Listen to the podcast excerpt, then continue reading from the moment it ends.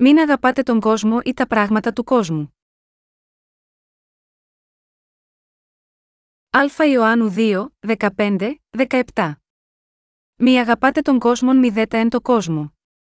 Εάν της αγαπά τον κόσμο, η αγάπη του πατρός δεν είναι εν αυτό διότι παν το εν το κόσμο, η επιθυμία της αρκός και η επιθυμία των οφθαλμών και η αλαζονία του βίου δεν είναι εκ του πατρός, αλλά είναι εκ του κόσμου. Και ο κόσμος παρέρχεται και η επιθυμία αυτού ως της όμως πράττει το θέλημα του Θεού μένει εις τον αιώνα. Ξέρω ότι εσείς και εγώ παλεύουμε με τρία είδη λαγνίας. Στην Ιακώβου 4, 1, είναι γραμμένο, πόθεν προέρχονται πόλεμοι και μάχη μεταξύ σας, ουχή εντεύθεν, εκ των ειδονών σας, έτεινες στρατεύονται εντός των μελών σας. Εδώ στην Α Ιωάννου, η Αγία Γραφή αναφέρεται στη σφοδρή επιθυμία, ως επιθυμία της σάρκας, επιθυμία των οφθαλμών και αλαζονία του βίου. Στην πραγματικότητα, αυτό συμβαίνει επειδή αυτά είναι τα τρία είδη λαγνίας με τα οποία παλεύουμε στη ζωή της πίστης μας και τόσο συχνά σκοντάφτουμε πάνω σε πράγματα του κόσμου. Λόγω αυτής της φοδρής επιθυμίας της σάρκας, της επιθυμίας των οφθαλμών και της αλαζονίας του βίου, η ζωή μας της πίστης διακόπτεται συχνά, παρ όλο που έχουμε σωθεί. Και με λυπεί βαθύτατα όταν βλέπω να συμβαίνει αυτό. Η βίβλος λέει συχνά να περιμένουμε για την ημέρα της επιστροφής του κυρίου μας και να επιμείνουμε μέχρι εκείνη την ημέρα, όπως είναι γραμμένο στην Ιακώβου 5, 7, μακροθυμήσατε λοιπόν, αδελφοί, έως της παρουσίας του κυρίου. Ακριβώς όπως μας νουθετεί η Αγία Γραφή, πιστεύω ότι μέχρι εκείνη την ημέρα, πρέπει να αφιερώσουμε τη ζωή μας στην εξάπλωση του Ευαγγελίου του Ήδατος και του Πνεύματος, και να επιμείνουμε σίγμα αυτό το πολύτιμο έργο μέχρι το τέλος. Γνωρίζω, φυσικά, ότι είναι δύσκολο να ζήσετε μια τέτοια ζωή υπομονής. Ζούμε μέσα σε διάφορες δυσκολίες, όχι για άλλο λόγο αλλά λόγω της επιθυμίας της σάρκας μας, της επιθυμίας των ματιών μας και της αλαζονίας της ζωής μας. Φυσικά, μπορείτε να θεωρείτε αυτά τα τρία είδη ω τίποτε για σας, αλλά στην πραγματικότητα το να αγωνιζόμαστε εναντίον τους και να ακολουθούμε τον κύριο μπορεί να είναι δύσκολο και επίπονο. Ο Απόστολος Ιωάννης μας λέει εδώ στην Α Ιωάννου 2 και 15, Μη αγαπάτε τον κόσμο μη δέτα εν το κόσμο. Εάν της αγαπά τον κόσμο, η αγάπη του πατρός δεν είναι ένα αυτό. Πράγματι, αν αγαπάμε τα πράγματα του κόσμου έστω και λίγο, και αν η επιθυμία της σάρκας, η επιθυμία των οφθαλμών και η αλαζονία του βίου, η αγάπη του κόσμου, έρχεται μέσα στις καρδιές μας τόσο ύπουλα, τότε γίνεται πολύ πιο δύσκολο για εμάς να ζούμε την αληθινή ζωή της πίστης μας. Ωστόσο, αυτό δεν σημαίνει ότι εμείς ως χριστιανοί πρέπει να είμαστε αποκομμένοι από τους δεσμούς του κόσμου. Ο κύριος μας δεν λέει να εγκαταλείψουμε τον κόσμο και να ζούμε εντελώς έξω από αυτόν.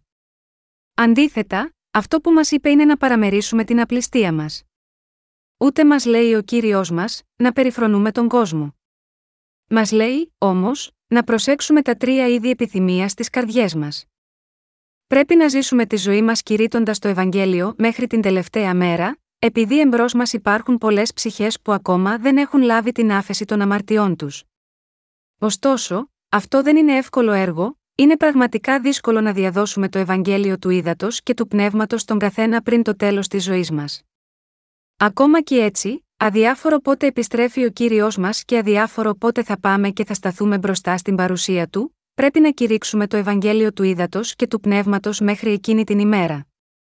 Ευχαριστώ τον κύριο που μας έβαλε μέσα στην Εκκλησία του, προστατεύοντάς μας με πνευματικούς φράκτες και δίνοντάς μας τη δυνατότητα να κηρύξουμε το Ευαγγέλιο του ύδατο και του πνεύματος, γιατί είμαστε τέτοιοι που, αν οι καρδιές μας παρασυρθούν στον κόσμο για λίγο, εμείς απλά δεν θα μπορούμε να υπηρετήσουμε το Ευαγγέλιο. Βλέπω πόσο δύσκολο είναι να προστατεύσουμε τις καρδιές μας της πίστης. Νομίζω ότι είναι πιο δύσκολο από το να υπομείνουμε βαριά σωματική εργασία. Η σωματική εργασία δεν είναι τόσο δύσκολη, ούτε είναι τόσο δύσκολο να ζούμε σίγμα, αυτό τον κόσμο εμείς απλά κάνουμε αυτό που πρέπει να κάνουμε. Αλλά αν απομακρυνθούν οι καρδιές μας από τον Θεό, αυτό είναι η μεγαλύτερη κατάρα και αυτό το λόγο είναι τόσο προβληματικό και ενοχλητικό. Έτσι, η βίβλος μας νουθετεί, μετά πάσης φυλάξεως φύλατε την καρδία σου διότι εκ ταύτης προέρχονται οι εκβάσεις της ζωής, παροιμίε 4 και 23. Ακόμα και έτσι, επειδή ο κύριος μας έχει καθαρίσει όλες τις αμαρτίες μας, πιστεύω ότι αν δεν πέφτουμε πολύ βαθιά σε αυτά τα τρία είδη λαγνίας, τότε αυτό δεν είναι ένα τόσο ανυπέρβλητο πρόβλημα. Πόσες ψυχές υπάρχουν, στις οποίες πρέπει να κηρύξουμε το Ευαγγέλιο του Ήδατος και του Πνεύματος, για να πιστέψουν όλες αυτές οι ψυχές στο Ευαγγέλιο του Ήδατος και του Πνεύματος και να σωθούν από τις αμαρτίες τους, πρέπει πραγματικά να προστατεύουμε τις καρδιές μας, να επιστρέψουμε από τους λάθος δρόμους μας και να ζήσουμε με πίστη. Ποιος ξέρει πότε θα έρθει σίγμα, αυτό τον κόσμο η επταετής μεγάλη θλίψη, σε αυτούς τους καιρούς, τα σημεία των έσχατων καιρών φαίνονται πάνω από όλα. Μπορεί να έχετε ακούσει για τις μη φυσιολογικές κλιματολογικές αλλαγές και τις φυσικές καταστροφές που προκύπτουν από αυτές. Τα όρια των αρκτικών πάγων λέγεται ότι υποχωρούν ραγδαία. Δεν υπάρχει αμφιβολία ότι αυτό συμβαίνει λόγω της υπερθέρμανσης του πλανήτη. Μεγάλες φυσικές καταστροφές που εξαπολύθηκαν από τέτοιες κλιματικές αλλαγές, όπως το Ελνίνιο, έχουν γίνει τώρα ετήσια γεγονότα. Επιπλέον, αυτή η εποχή είναι γεμάτη με τόση ένταση και συγκρούσεις μεταξύ των εθνών. Πόλεμος και τρομοκρατικές επιθέσεις ξεσπούν ασταμάτητα. Τέτοια είναι η εποχή μας. Έτσι, όταν σκεφτόμαστε πώ μπορούμε να διαδώσουμε το Ευαγγέλιο στα μέλη της οικογένειάς μας και σε όλες τις ψυχές σε όλο τον κόσμο, και επίσης πώ μπορούμε να ζούμε με πίστη μέχρι την ημέρα που ο κύριος μας θα επιστρέψει, δεν μπορούμε παρά να βασιζόμαστε στην πίστη μας στον κύριο. Και αυτός είναι επίσης ο λόγος για τον οποίο θα πρέπει να προστατεύουμε τις καρδιές μας με κάθε επιμέλεια. Ο Απόστολος Ιωάννης είπε: Μη αγαπάτε τον κόσμο μη δέτα εν το κόσμο. Εάν της αγαπά τον κόσμο, η αγάπη του πατρός δεν είναι εν αυτό διότι παν το εν το κόσμο, η επιθυμία της αρκός και η επιθυμία των οφθαλμών και η αλαζονία του βίου δεν είναι εκ του πατρός, αλλά είναι εκ του κόσμου. Και ο κόσμος παρέρχεται και η επιθυμία αυτού ω τη όμως πράττει το θέλημα του Θεού μένει εις τον αιώνα. Α Ιωάννου 2, 15, 17. Ποιος δεν αγαπά τα πράγματα του κόσμου, επειδή ο καθένας τα αγαπά τόσο πολύ, ο Ιωάννης μας είπε να μην αγαπάμε τα πράγματα του κόσμου. Αν και αγαπάμε τα πράγματα του κόσμου, για να κηρύξουμε το Ευαγγέλιο του ύδατο και του πνεύματος στους ανθρώπους πρέπει να διατηρήσουμε τον αυτοέλεγχο, έτσι ώστε οι καρδιές μας να μην τραβηχτούν στον κόσμο. Είναι πραγματικά δύσκολο να μην αγαπάμε αυτόν τον κόσμο καθώς ζούμε εδώ, αλλά όποιος και αν είναι ο λόγος, αν αγαπάμε αυτόν τον κόσμο δεν υπάρχει χώρος για την αγάπη του Θεού στις καρδιές μας, και αν αγαπάμε τον κόσμο δεν μπορούμε να κηρύξουμε το Ευαγγέλιο του ύδατο και του πνεύματος στους ανθρώπους. Γάμα γιώτα, αυτό δεν πρέπει να αγαπάμε αυτόν τον κόσμο. Το Ευαγγέλιο του ύδατο και του πνεύματος που ήδη πιστεύετε, δεν είναι διανοητικά τόσο απλό ούτε εύκολο να το καταλάβετε. Μερικοί άνθρωποι λένε πως το να πιστεύουν στο Ευαγγέλιο του ύδατο και του πνεύματος είναι πιο εύκολο από το να αναπνέουν, αλλά είναι δύσκολο όταν κάποιος πρέπει πρώτα να αφαιρέσει όλα τα ψέματα που έχουν διαδώσει οι ψευδοδιδάσκαλοι. Έτσι, η διάδοση του Ευαγγελίου του ύδατο και του πνεύματος είναι δυνατή μόνο όταν έχουμε την καρδιά του πατέρα που αγαπά όλες τις ψυχές. Αν έχουμε την αγάπη του κυρίου στις καρδιές μας, τότε το μόνο που έχουμε να κάνουμε είναι να εξαπλώσουμε αυτή την αγάπη. Αλλά αν αυτή η δοσμένη από τον Θεό αγάπη δεν είναι στις καρδιές μας, αλλά αγαπάμε τον κόσμο, τότε δεν υπάρχει τίποτε πιο δύσκολο από το να προσπαθούμε να διαδώσουμε απρόθυμα αυτή την αγάπη. Από τη στιγμή που έχουμε σωθεί εντελώς από τις αμαρτίες μας πιστεύοντας στο Ευαγγέλιο του Ήδατος και του Πνεύματος, πρέπει να φυλάμε απολύτως τις καρδιές μας, αν θέλουμε να κηρύξουμε αυτό το αληθινό Ευαγγέλιο μέχρι την ημέρα που θα επιστρέψει ο κύριος μας. Πρέπει να υπηρετούμε το Ευαγγέλιο του Ήδατος και του Πνεύματος, με άλλα λόγια, στρέφοντας τις παράνομες καρδιές μας με τη διόρθωσή τους, ερχόμενοι πιο κοντά στον κύριο και παρακάμπτοντας τις επιθυμίες που εμποδίζουν την είσοδο μας. Μόνο όταν επιστρέφουμε πίσω, κάθε φορά, τις καρδιές μας που έχουν ξεστρατήσει, μπορούμε να υπηρετούμε το Ευαγγέλιο του Ήδατος και του Πνεύματος. Η σημερινή βιβλική περικοπή λέει: Ο κόσμος παρέρχεται και η επιθυμία αυτού, ως της όμως πράττει το θέλημα του Θεού μένει εις τον αιώνα.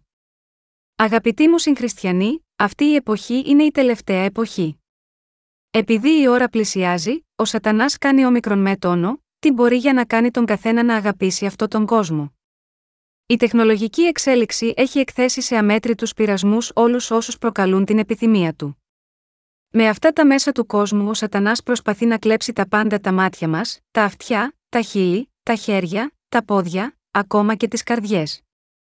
Όταν αυτή η εποχή περάσει, δεν θα υπάρχει τίποτε που θα μένει σίγμα αυτό τον κόσμο πια, παρά μόνο πόλεμος, σεισμοί, καταστροφές και θλίψεις. Μόνο καταστροφή θα έρθει σε όμικρον με τόνο, τι έχει κατασκευάσει η ανθρωπότητα.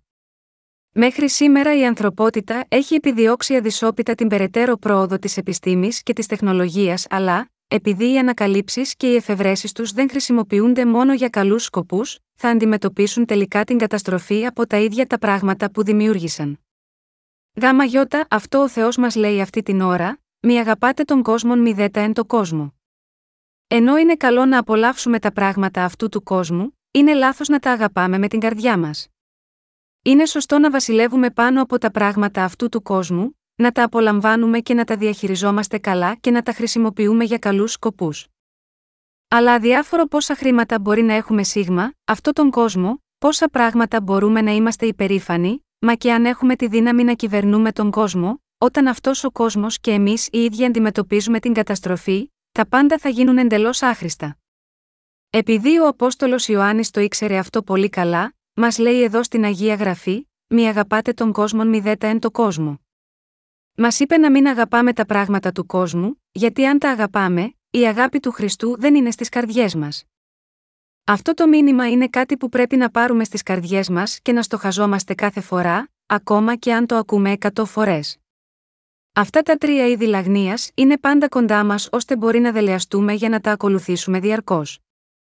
Όμως, αν ακολουθήσουμε τις τρεις επιθυμίες της σάρκας, τότε η αγάπη του πατέρα θα εξαφανιστεί από τις καρδιές μας και εμείς θα χωριστούμε από την αγάπη του της σωτηρίας. Γάμα γιώτα αυτό, πρέπει πάντα να είμαστε προφυλαγμένοι και να είμαστε προσεκτικοί από τα πράγματα του κόσμου, και αντί να τα αγαπούμε, πρέπει να αφιερώσουμε τις καρδιές μας ακόμα περισσότερο στην εξάπλωση του Ευαγγελίου του Ήδατος και του Πνεύματος. Τι είναι αυτό που εσείς και εγώ χρειαζόμαστε, περισσότερο αυτούς τους καιρούς, ποιο είναι το μεγαλύτερο πρόβλημα που αντιμετωπίζουμε σήμερα, είναι το να αγαπάμε αυτόν τον κόσμο. Αν κάτι δεν πάει καλά στις καρδιές μας και ζούμε τώρα τη ζωή της πίστης μας μόνο βιολογικά, τότε αυτό δεν μπορεί παρά να σημαίνει ότι υπηρετούμε τουλάχιστον μία από αυτές τις τρεις επιθυμίες, την επιθυμία της σάρκας, την επιθυμία των οφθαλμών και την αλαζονία του βίου. Αν ακολουθήσουμε τον κόσμο έτσι, και επιδιώκουμε τη δική μας επιθυμία, δεν μπορούμε να ζήσουμε μια σωστή ζωή πίστης και, ως εκ τούτου, θα καταλήξουμε να χαθούμε, το ίδιο και η οικογένειά μας. Θα πρέπει λοιπόν να προσέξουμε και να φυλαγόμαστε από τις τρεις αυτές αρκικέ επιθυμίες. Αν τέτοιες επιθυμίες της σάρκας υπάρχουν στην καρδιά μας, πρέπει να συνειδητοποιήσουμε ότι δεν είναι από τον Θεό. Η επιθυμία της σάρκας, με άλλα λόγια, έρχεται από τον κόσμο και τον Σατανά. Επιπλέον, το να επιθυμούμε κάτι δεν σημαίνει ότι μπορεί και να ικανοποιηθεί απλά επειδή εμείς το επιδιώξαμε. Μόνο όταν ο πατέρας Θεός μας επιτρέπει να έχουμε κάτι, αυτό γίνεται δικό μας. Η βίβλος λέει: Εάν ο κύριος δεν οικοδομήσει οίκον, εις μάτιν κοπιάζου είναι οι οικοδομούντες αυτών, εάν ο κύριος δεν φυλάξει πόλην, εις μάτιν αγρυπνεί ο φυλάτων, Ψαλμός 1.27, 1. Έτσι, το να επιθυμούν οι καρδιές μας κάτι δεν έχει νόημα και είναι σοφό να προσέχουμε αυτή την απληστία και να την ξεπεράσουμε. Αν θέλουμε να διατηρήσουμε τη ζωή της πίστης μας μέχρι την ημέρα που ο κύριος μας επιστρέψει, πρέπει να θυμόμαστε αυτό το μήνυμα που ο Θεός μας είπε εδώ: Μη αγαπάτε τον κόσμο, μη δέτα εν το κόσμο. Μόνο όταν θυμόμαστε αυτή την εντολή του Θεού, φυλάμε τη ζωή της πίστης μας μέχρι την ημέρα της επιστροφής του κυρίου μας. Αν δεν έχουμε την αγάπη του Χριστού στις καρδιές μας, δεν μπορούμε να συνεχίσουμε τη ζωή της πίστης μας, γιατί οδηγείται από την καρδιά και την πίστη. Γάμα γιώτα, αυτό πρέπει να απορρίψουμε την αγάπη μας γάμα γιώτα, αυτόν τον κόσμο ώστε η αγάπη του Χριστού να ανθίσει στις καρδιές μας αντί γάμα γιώτα, αυτήν. Μόνο όταν παραμερίσουμε τέτοια αγάπη γάμα γιώτα, αυτόν τον κόσμο, μπορεί να φυτρώσει στις καρδιές μας η αγάπη του Πατέρα και μπορούμε να υπηρετήσουμε τον κύριο, να τον ακολουθούμε πρόθυμα, να φέρουμε πνευματικούς καρπούς μαζί του και να λάβουμε τη γονιμότητα της γης, άφθονες ευλογίες και φροντίδα από τον Θεό Πατέρα. Για να είμαστε ευλογημένοι σωματικά και πνευματικά, δεν πρέπει να αγαπούμε τα πράγματα του κόσμου αλλά πρέπει να ξεπεράσουμε τη σφοδρή επιθυμία της σάρκας και να απομακρυνθούμε από αυτήν. Δεν είναι τόσο δύσκολο στην πραγματικότητα να ζήσουμε μια ζωή πίστης. Μπορούμε να ζήσουμε αυτή τη ζωή της πίστης αν μόνο φυλάξουμε τις καρδιές μας με κάθε επιμέλεια, αλλά αν αποτύχουμε να το πράξουμε τότε τα πάντα θα καταρρεύσουν. Καθώς κάθε χρόνος περνάει, έτσι ερχόμαστε ένα βήμα πιο κοντά στην ημέρα της επιστροφής του κυρίου μας, και όμως φαίνεται να έχουμε αποκοιμηθεί και σταδιακά αγαπάμε αυτό τον κόσμο ενώ θα έπρεπε στην πραγματικότητα να περιμένουμε τον κύριο. Στην παραβολή των δέκα παρθένων που περίμεναν τον γαμπρό, αποκοιμήθηκαν ακόμα και οι πέντε φρόνιμες παρθένες. Σε αυτούς τους έσχατους καιρούς, ολόκληρος ο κόσμος φαίνεται να έχει αποκοιμηθεί ακριβώς όπως αυτές οι Παρθένες. Παρ όλα αυτά, ας παραμερίσουμε όλη την αγάπη της καρδιάς μας για τον κόσμο, ας ζούμε κάθε χρόνο κάνοντας το έργο του κυρίου, δεχόμενοι πολλές ευλογίες από αυτόν και παράγοντας πλούσιους πνευματικούς καρπούς που σώζουν πολλές ψυχές, και στη συνέχεια συναντήσουμε όλοι τον κύριο μας με μεγάλη χαρά. Αν ίσως αισθάνεστε κάτι να πνίγει και να σφίγγει στις καρδιές σας καθώς συνεχίζετε τη ζωή της πίστης σας, και διαπιστώνετε ότι νιώθετε άδειος εσωτερικά ενώ υπηρετείτε τον κύριο εξωτερικά, τότε σίγουρα αυτό σημαίνει ότι οι καρδιές σας αγαπάνε τον κόσμο και, ως εκ τούτου, δεν υπάρχει σίγμα, αυτές η αγάπη του πατέρα. Δεν υπάρχει κανένας άλλος λόγος. Ο κύριος μας θέλει να κατοικήσει μέσα μας και να περπατάει μαζί μας. Αν αγαπάμε τον κόσμο, ο Θεός, το άγιο πνεύμα μέσα μας, ζηλεύει και θυμώνει μαζί μας, λέγοντας: Είμαι μέσα σας και δεν είστε ικανοποιημένοι από μένα, επειδή ο δάσκαλος μέσα μας είναι το άγιο πνεύμα, όταν ο δάσκαλο μας θυμώνει και πληγώνεται, τότε ο εξωτερικός εαυτός μας πληγώνεται και, ως εκ τούτου, θυμώνουμε και ανυπομονούμε ακόμα και με το παραμικρό, και γινόμαστε σκληροί και πνευματικά τυφλοί. Γάμα γιώτα αυτό, πρέπει να απορρίψουμε την αγάπη για τον κόσμο στις καρδιές μας, να ζητήσουμε αυτό που χρειαζόμαστε με πίστη και να εκπληρώσουμε τον ρόλο μας ως διαχειριστές, διαχειριζόμενοι όμικρον με τόνο, τι έχουμε με σύνεση. Πρέπει, επίσης, να αγαπάμε τον Χριστό, να ζούμε την ευλογημένη ζωή που δέχεται πολλές πνευματικές και υλικές ευλογίες από αυτόν, και να τις μοιραζόμαστε με άλλους μέχρι την ημέρα που θα συναντήσουμε τον κύριο μας. Εάν αυτή η αγάπη για τον κόσμο υποκρύπτεται μέσα στην καρδιά σας ή την καρδιά μου, τότε ας απαλλαγούμε από αυτήν. Φαίνεται ότι θα πρέπει να το κάνουμε αυτό τουλάχιστον μία φορά την εβδομάδα. Ενώ κάποτε σωθήκαμε, και είμαστε για πάντα σωσμένοι, χρειάζεται ακόμα να φιλτράρουμε συχνά τέτοια κατακάθια από τις καρδιές μας. Είναι βέβαιο ότι η αγάπη γάμα γιώτα, αυτόν τον κόσμο ή τις τρεις επιθυμίες της σάρκας θα προκύψουν μέσα στις καρδιές μας. Στις καρδιές μας υπάρχουν υπολείμματα της αγάπης μας γάμα γιώτα, αυτόν τον κόσμο αυτό δεν είναι κάτι μοναδικό μόνο σε εσά και εμένα επειδή όλοι είναι έτσι. Με αυτό δεδομένο, πώς θα μπορούσαμε τότε να συνεχίσουμε τη ζωή της πίστης μας, ακριβώς όπως τα σπίτια μας είναι καθαρά γιατί σκουπίζουμε και σφουγγαρίζουμε κάθε μέρα, με τον καθαρισμό των καρδιών μας από την αγάπη αυτού του κόσμου μπορούμε να συνεχίσουμε να ζούμε τη ζωή της πίστης μας. Πριν από κάθε γιορτή του Πάσχα, οι Ισραηλίτες έπρεπε να αφαιρέσουν το προζύμι από τα σπίτια τους, έξοδος 12 και 15. Ο Κύριος μας νουθετεί, βλέπετε και προσέχετε από τις ζήμεις των Φαρισαίων και Σαδδουκαίων, κατά Ματθαίων 16, 6. Μας προειδοποιεί ότι πρέπει να μείνουμε μακριά από τον νομικισμό και την εκοσμίκευση. Αν αφήσουμε τις καρδιές μας να αγαπούν σταθερά αυτόν τον κόσμο, ακόμα και ένα μικρό κομμάτι αυτής της ζήμη θα χαλάσει όλη την καρδιά μας και θα καταλήξουμε να αντιμετωπίσουμε την κρίση του. Ω εκ τούτου, πρέπει να διώξουμε την αγάπη αυτού του κόσμου από την καρδιά μας. Σκεφτείτε πώς μας έχει σώσει ο κύριος, πώς αυτός ο κύριος, ο σωτήρας, μας ευλόγησε, τι τον ευχαριστεί και για ποιο σκοπό μας έχει σώσει, και παρ όλο που δεν μπορούμε να κάνουμε μεγάλα πράγματα, αν κάνουμε όμικρον με τόνο, τι ευχαριστεί τον κύριο, έστω και αν είναι μικρό, τότε θα συναντήσουμε τον κύριο. Προσέχετε την ομορφιά των θυγατέρων των ανθρώπων. Α στραφούμε όλοι τώρα στην Γένεση 6, 1, 4, και ότε ήρχισαν οι άνθρωποι να πληθύνονται επί του προσώπου της γης, και θυγατέρες εγεννήθησαν εις αυτούς, ειδώντες οι ιοί του Θεού τα θυγατέρα των ανθρώπων, ότι ήσαν ωραίε, έλαβον εις αυτού γυναίκας έκπασον όσας έκλεξαν. Και είπε κύριος, δεν θέλει καταμείνει πάντοτε το πνεύμά μου μετά του ανθρώπου, διότι είναι σάρξ ε ημέρε αυτού θέλου συνείστε ακόμη 120 έτη. Κάτε εκείνας τας ημέρας ήσαν οι γίγαντες επί της γης, και ετή, ύστερον, αφού οι ιοί του Θεού εισήλθον εις τα στιγατέρας των ανθρώπων, και αυτά ετεκνοποίησαν εις αυτούς εκείνοι ήσαν οι δυνατοί, οι έκπαλε άνδρες ονομαστοί. Αυτή η εποχή τώρα φαίνεται σαν να είναι μια εποχή όπου το κεφ. Γένεση 6 επαναλαμβάνεται άλλη μια φορά. Ο Θεός μας λέει ότι τώρα αυτή η εποχή μας είναι όπως η εποχή του Νόε, και το τέλος αυτού του κόσμου πλησιάζει, πώς έρχεται το τέλος του κόσμου, τι συμβαίνει στους έσχατους καιρούς, τι πρέπει να προσέχουμε εμείς τώρα, πιστεύω ότι ο Θεός μας λέει τέτοια. Στις ημέρες του Νόε οι άνθρωποι άρχισαν να πληθαίνουν πάνω στο πρόσωπο της γης και η αμαρτία είχε διαδοθεί πλατιά. Και ο λαός του Θεού, εγκαταλείποντας την πίστη και όντας μεθυσμένος από τον κόσμο, είχε γίνει επίσης κακός και πονηρός. Έτσι, ο Θεός δεν μπορούσε να αφήσει τον κόσμο όπως ήταν και αποφάσισε να τον κρίνει. Γιατί, λοιπόν, παραστράτησε ο λαός του Θεού πνευματικά, επειδή οι γη του Θεού, βλέποντας την ομορφιά των θυγατέρων των ανθρώπων, πήραν όποιες τους άρεσαν ως συζύγους τους. Γένεσης 6, 1. Για τον λόγο αυτό ο Θεός είπε: Δεν θέλει καταμείνει πάντοτε το πνεύμά μου μετά του ανθρώπου. Τι ήταν τόσο σημαντικό ώστε ο Θεός είπε ότι δεν θα είναι με τον άνθρωπο για πάντα, πρέπει να συλλογιστούμε γιατί ο Θεός εγκατέλειψε τους ανθρώπους εκείνων των ημερών. Και πρέπει επίσης να συλλογιστούμε για το τι ακριβώς σημαίνει αυτή η περικοπή. Ο Θεός είχε συχαθεί τόσο πολύ που οι γη του μέθησαν από την ομορφιά των θυγατέρων των ανθρώπων. Όλοι οι άνθρωποι είναι απόγονοι του Αδάμ. Οι απόγονοι του Αδάμ γεννήθηκαν ως ορί από αμαρτία, αλλά ανάμεσά τους υπήρχαν εκείνοι που είχαν αναγεννηθεί και εκείνοι που δεν είχαν.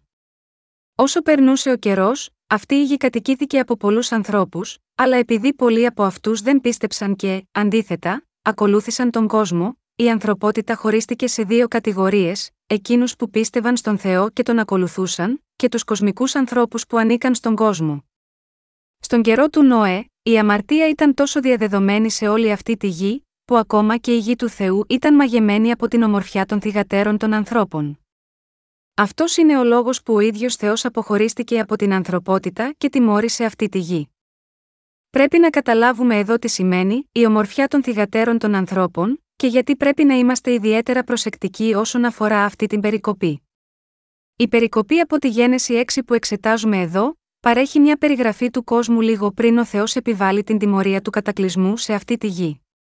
Έτσι, μπορούμε να ερμηνεύσουμε ότι αυτή η εποχή ήταν πολύ παρόμοια με την σημερινή εποχή, όπως είναι γραμμένο, διότι εκουσίως αγνοούσε τούτο, ότι με τον λόγον του Θεού οι ουρανοί έγιναν έκπαλε και η γη συνεστόσα εξ ύδατο και δέλτα γιώτα ύδατος, δια των οποίων ο τότε κόσμος απολέστη κατακλειστής υπό του ύδατος. Η δε σημερινή ουρανή και η γη διά του αυτού λόγου είναι αποτεταμιευμένη, φυλατώμενη διά το πυρή στην ημέραν της κρίσεως και της απολίας των ασεβών ανθρώπων, Β. Πέτρου 3, 5, 7. Τι σημαίνει λοιπόν, όταν λέει εδώ ότι οι γη του Θεού είχαν βοητευτεί από τις κόρες των ανθρώπων και τις παντρεύτηκαν, και ότι γάμα γιώτα, αυτό εγκαταλείφθηκαν και τιμωρήθηκαν από τον Θεό, πρέπει πρώτα να καταλάβουμε τι είναι αυτή η ομορφιά των θυγατέρων των ανθρώπων. Η ομορφιά των θυγατέρων των ανθρώπων στην κυριολεξία εννοεί την ομορφιά του σώματος.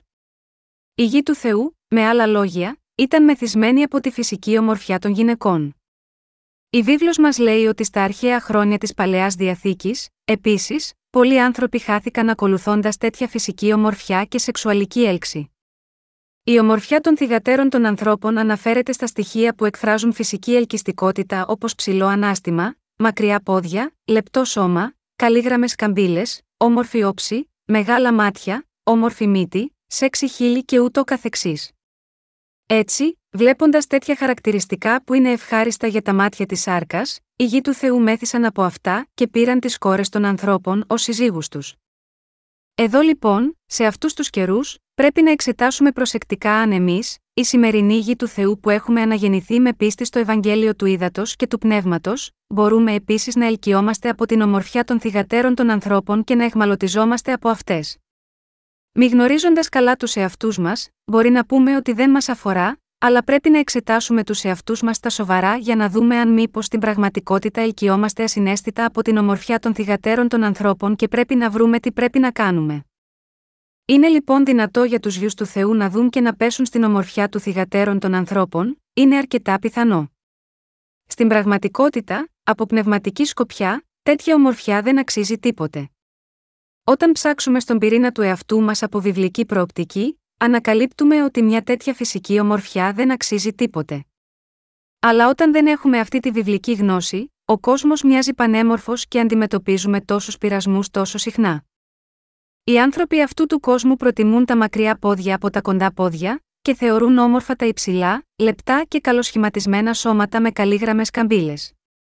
Έλκονται τόσο από τέτοια χαρακτηριστικά, που αυτά μόνο απασχολούν το μυαλό τους, παρά το γεγονός όπως όταν το σκεφτούμε πραγματικά τέτοιες επιφανειακές ιδιότητες στην πραγματικότητα αξίζουν μηδέν. Ακριβώς όπως η Κλεοπάτρα τελικά παραδόθηκε στο θάνατό της και έτσι στο μηδέν, και όπως τα όμορφα λουλούδια ξεραίνονται και μαραίνονται με το χρόνο, ανεξάρτητα από το πόσο όμορφη μπορεί να είναι μια γυναίκα σε ολόκληρο αυτό τον κόσμο, όταν αυτή γερνάει και πεθαίνει όλα σβήνουν. Γιατί ακόμα και στους πιο ελκυστικούς ανθρώπους σίγμα, αυτό τον κόσμο, ο έπαινος για την ομορφιά τους είναι μόνο φευγαλαίος και δεν διαρκεί περισσότερο από τα λίγα χρόνια της ακμής τους. Στην παλαιά διαθήκη, οι γη του Θεού είδαν πόσο όμορφες ήταν οι κόρες των ανθρώπων και όντας μεθυσμένοι από αυτή την ομορφιά, πήραν αυτές τις κόρες ως συζύγους τους και ζούσαν μαζί τους. Με άλλα λόγια, οι γη του Θεού είχαν συρθεί στα πόδια των θυγατέρων των ανθρώπων και είχαν γίνει ένα με το σώμα τους. Τη μεγάλη αμαρτία είναι να πέσουν στην ομορφιά του κόσμου, που είναι βέβαιο ότι στο τέλος θα μαραθεί και οι ίδιοι θα εξαντληθούν με αποτέλεσμα να εγκαταλείψουν τον αιώνιο λόγο του Θεού. Όσοι δεν είναι αναγεννημένοι, εξακολουθούν να είναι αμαρτωλοί ακόμα και στα καλύτερά τους. Και αδιάφορο πόσο όμορφοι μπορεί να είναι, η διαφορά είναι μόνο επιφανειακή. Δεν μπορούμε να τους συγκρίνουμε με τους αναγεννημένους. Όταν κοιτάζουμε πνευματικά, οι αναγεννημένοι είναι οι πιο όμορφοι. Αν εξακολουθούν να εχμαλωτίζονται από τις κόρες των ανθρώπων, των οποίων οι ψυχές δεν έχουν ακόμα αναγεννηθεί, τότε αυτό είναι μεγάλο λάθος. Η σάρκα μπορεί να παρακινήσει το σαρκικό νου μας, αλλά το μεγάλο λάθος εδώ είναι ότι ακόμα και τα πνευματικά μυαλά τους είχαν υποστεί αλλίωση από τις αρκικέ επιθυμίες τους. Όταν κοιτάζω τον παρόντα αιώνα, θεωρώ ότι είναι ακριβώς ίδιος με την εποχή του Νοέ πριν από τον κατακλυσμό, όταν αυτοί οι γη του Θεού είχαν γοητευτεί από τις κόρες των ανθρώπων και τις πήραν ως συζύγους τους. Αναρωτιέμαι αν μια τέτοια εποχή, όπου οι γη του Θεού καταστράφηκαν επειδή υπέκυψαν στην ομορφιά των θυγατέρων των ανθρώπων, δεν είναι άλλη από αυτή που ζούμε. Σε εποχές όπως η σημερινή, όπου ο λαός του Θεού έχει γίνει ένα με τόσους πολλούς ανθρώπους που δεν έχουν αναγεννηθεί, ο Θεός θα οργιστεί. Τέτοιες εποχές, όπου οι γη του Θεού έλκονται από τις γυναίκες που δεν έχουν αναγεννηθεί, και οι κόρες του Θεού επίσης με ασεβείς άνδρες, δηλαδή γίνονται μεικτοί γάμοι και ανάμιξη, σίγουρα είμαστε σίγμα, αυτή την τελευταία εποχή. Όπως ο Ισού είπε, πλην ο ιό του ανθρώπου, όταν έλθει, άραγε θέλει ευρύ την πίστην επί της γης, Λουκάς 18, 8, αναρωτιέμαι αν αυτό δεν είναι η αιτία που καθένας κατευθύνεται στην απώλεια. Τι γίνεται με εσάς, μήπως δεν ελκύεστε, επίσης, από αυτή την ομορφιά του κόσμου, αν πραγματικά κοιτάξετε μέσα στις καρδιές σας και ομολογήσετε με ειλικρίνεια στον εαυτό σας, μάλλον θα πρέπει να το παραδεχτείτε. Επειδή είμαστε απλοί άνθρωποι, είναι αρκετά πιθανό να έχουμε τέτοιες σκέψεις, αλλά πρέπει να θεωρήσουμε ευτυχές ότι εμείς τουλάχιστον γνωρίζουμε ότι έχουμε τέτοιες επιθυμίες. Το πιο τρομακτικό είναι η προοπτική να μην συνειδητοποιούμε ότι έχουμε τόσο σφοδρή επιθυμία και αγάπη για τον κόσμο, ακόμα και όταν έχουμε, επειδή όταν στην άγνοια μας πέσουμε στην ομορφιά των θυγατέρων των ανθρώπων, ίσως ποτέ να μην μπορούμε να ξεφύγουμε από αυτή. Αν ξέρουμε ότι έχουμε τέτοιες επιθυμίες, τότε θα είμαστε πιο προσεκτικοί. Θέλω να πω, με άλλα λόγια, ότι πρέπει να συνειδητοποιήσουμε ότι έχουμε αυτή την τάση και ότι πρέπει επομένως να είμαστε προσεκτικοί σχετικά με αυτές τις αρκικέ πτυχές. Επίσης, δεν πρέπει να είμαστε δίγνωμοι. Όπως είναι γραμμένο στην Ιακώβου 4, 8, καθαρίσατε τα σχήρα σας, αμαρτωλοί, και αγνίσατε τα σκαρδία, δίγνωμοι, δεν μπορούμε να έχουμε δύο καρδιές. Δεν μπορούμε να υπηρετούμε τον Θεό και τον κόσμο. Θα πρέπει να αγαπούμε και να τιμούμε ο ένας τον άλλον μέσα στα όρια που επιτρέπονται από αυτόν, και δεν θα γοητευτούμε και εχμαλωτιστούμε από την ομορφιά αυτών που δεν έχουν αναγεννηθεί. Αν συμβεί αυτό, τότε θα είναι το τέλος του κόσμου. Πόσο πολλά καλυστία έχουμε αυτές τις μέρες, όλοι κοιτάζουν μόνο την εξωτερική εμφάνιση, και στεφανώνουν τις ψηλές γυναίκες με όμορφα πρόσωπα και μακριά καλοσχηματισμένα πόδια ως βασίλισσες ομορφιάς. Η γένεση μας λέει ότι οι γη του Θεού πήραν τις κόρες των ανθρώπων και γέννησαν παιδιά, ότι αυτοί οι απόγονοι ήταν γίγαντες και ότι υπήρχαν πολλοί από αυτούς στον κόσμο. Μας λέει επίσης ότι αυτοί ήταν ισχυροί διάσημοι άνδρες. Ήταν, με άλλα λόγια, ψηλοί, δυνατοί και όμορφοι. Τι λέτε για την σύγχρονη εποχή, από τη στιγμή που εμείς είμαστε άνθρωποι που, επίσης, μας αρέσουν οι ψηλοί και γεροδεμένοι άνδρες και οι όμορφες και λεπτές γυναίκες, και αυτή η εποχή δίνει τόσο μεγάλη έμφαση σε τέτοιες επιφανειακές πτυχές, είναι όμοια με την εποχή που αυτοί οι γίγαντες περιπλανιόταν στη γη.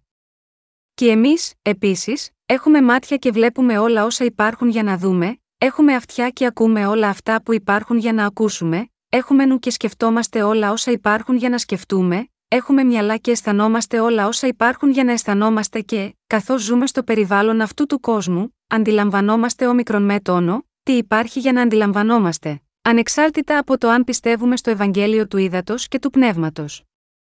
Ω εκ τούτου, αν χάσουμε την καρδιά μας σε αυτές τις ομορφιές των θυγατέρων των ανθρώπων, τότε δεν υπάρχει κανένας τρόπος να ζήσουμε σωστά τη ζωή μας της πίστης.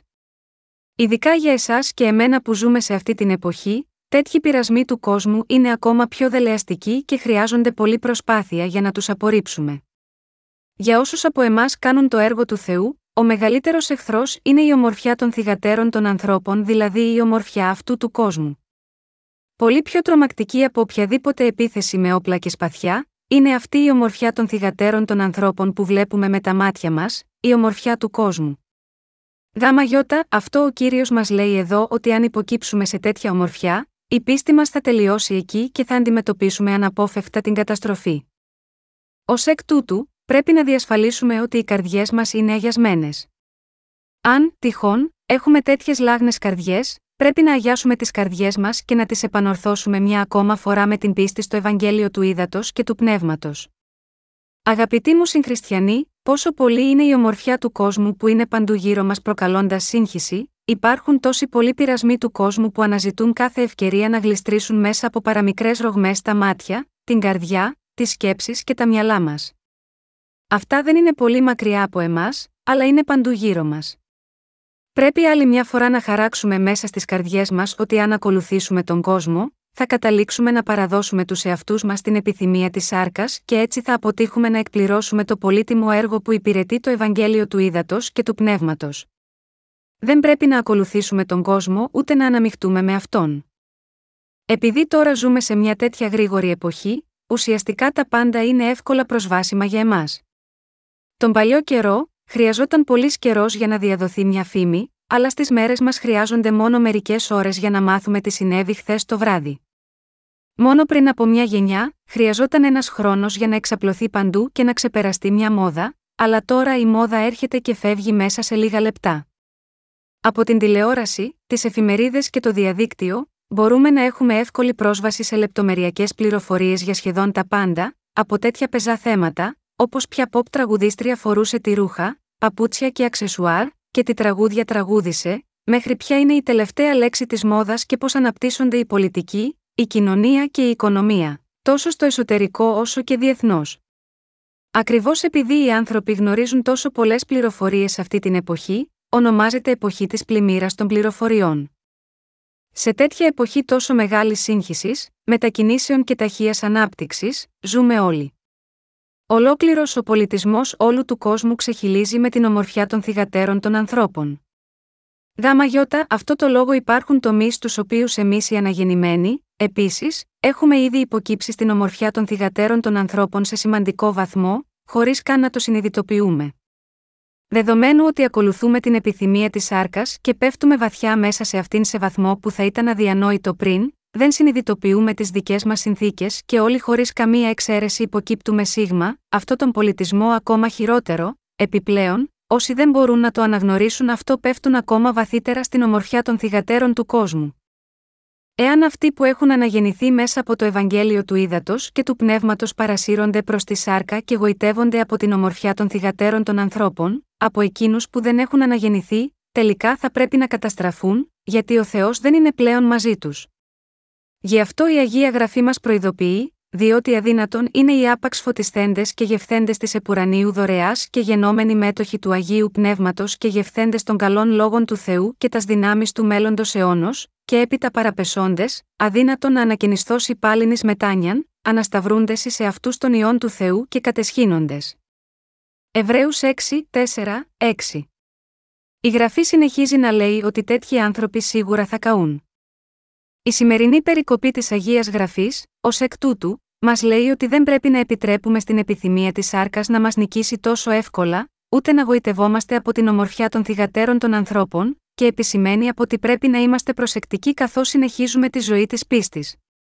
Τι πρέπει να αποφεύγουμε περισσότερο, λοιπόν, και να είμαστε πιο επιφυλακτικοί, πρέπει να αποφεύγουμε το να γοητευτούμε από την ομορφιά των θυγατέρων των ανθρώπων, γινόμενοι ένα μαζί τους, πέφτοντας στην επιθυμία της άρκα και σταματώντας το έργο του Θεού. Σίγμα, αυτό πρέπει να είμαστε πιο προσεκτικοί στις καρδιές μας. Ξέρετε πως ήταν η εποχή πριν από τον ερχομό του κατακλυσμού του Νόε, εκείνη η εποχή, όπως ακριβώς η παρούσα εποχή, ήταν πολύ ευημερούσα. Ορισμένες χώρες είναι πλέον αρκετά ευημερούσες και μαζί με αυτή την ευημερία ήρθε η μονόπλευρη αιμονή για την επιφανειακή ομορφιά, την απόλυτη επικράτηση της αμαρτίας, τη σκλήρινση των καρδιών του λαού και τη σεξουαλική ανηθικότητα. Αλλά όπως ακριβώς και η εποχή του Νόα ήταν ευημερούσα, μέχρι τη στιγμή της καταστροφής της, υπάρχει μεγάλη πιθανότητα ότι αυτό θα συμβεί σε αυτή την εποχή. Σε ολόκληρο τον κόσμο, αυτή η κουλτούρα του ανέσχυντου ειδονισμού είναι ιδιαίτερα ανεπτυγμένη και διαδεδομένη με κάθε πιθανό μέσο, βιντεοτενίες, τραγούδια, παιχνίδια και διαδίκτυο. Ακόμα και στις λιγότερο ευημερούσες χώρες, αυτή η βιομηχανία που υποστηρίζει την απόλαυση της ομορφιάς της σάρκας είναι πολύ προηγμένη και ανθή, ενώ πολλοί άνθρωποι εξακολουθούν να υποφέρουν από την πείνα. Απλά ρίξτε μια ματιά στην εικόνα αυτής της εποχής που θυμίζει σε όλους την εποχή του κατακλυσμού του Νόε. Η Αγία Γραφή μας λέει να έχουμε την πίστη του Νόε, που γνωρίζοντας την εποχή του και πιστεύοντας το Ευαγγέλιο του Ήδατος και του Πνεύματος, έσωσε τη ζωή του και τη ζωή της οικογένειάς του. Ο σημερινός κόσμος προορίζεται για τη φωτιά την ημέρα της κρίσης και της απώλειας των ασεβών ανθρώπων, Β. Πέτρου 3, 7.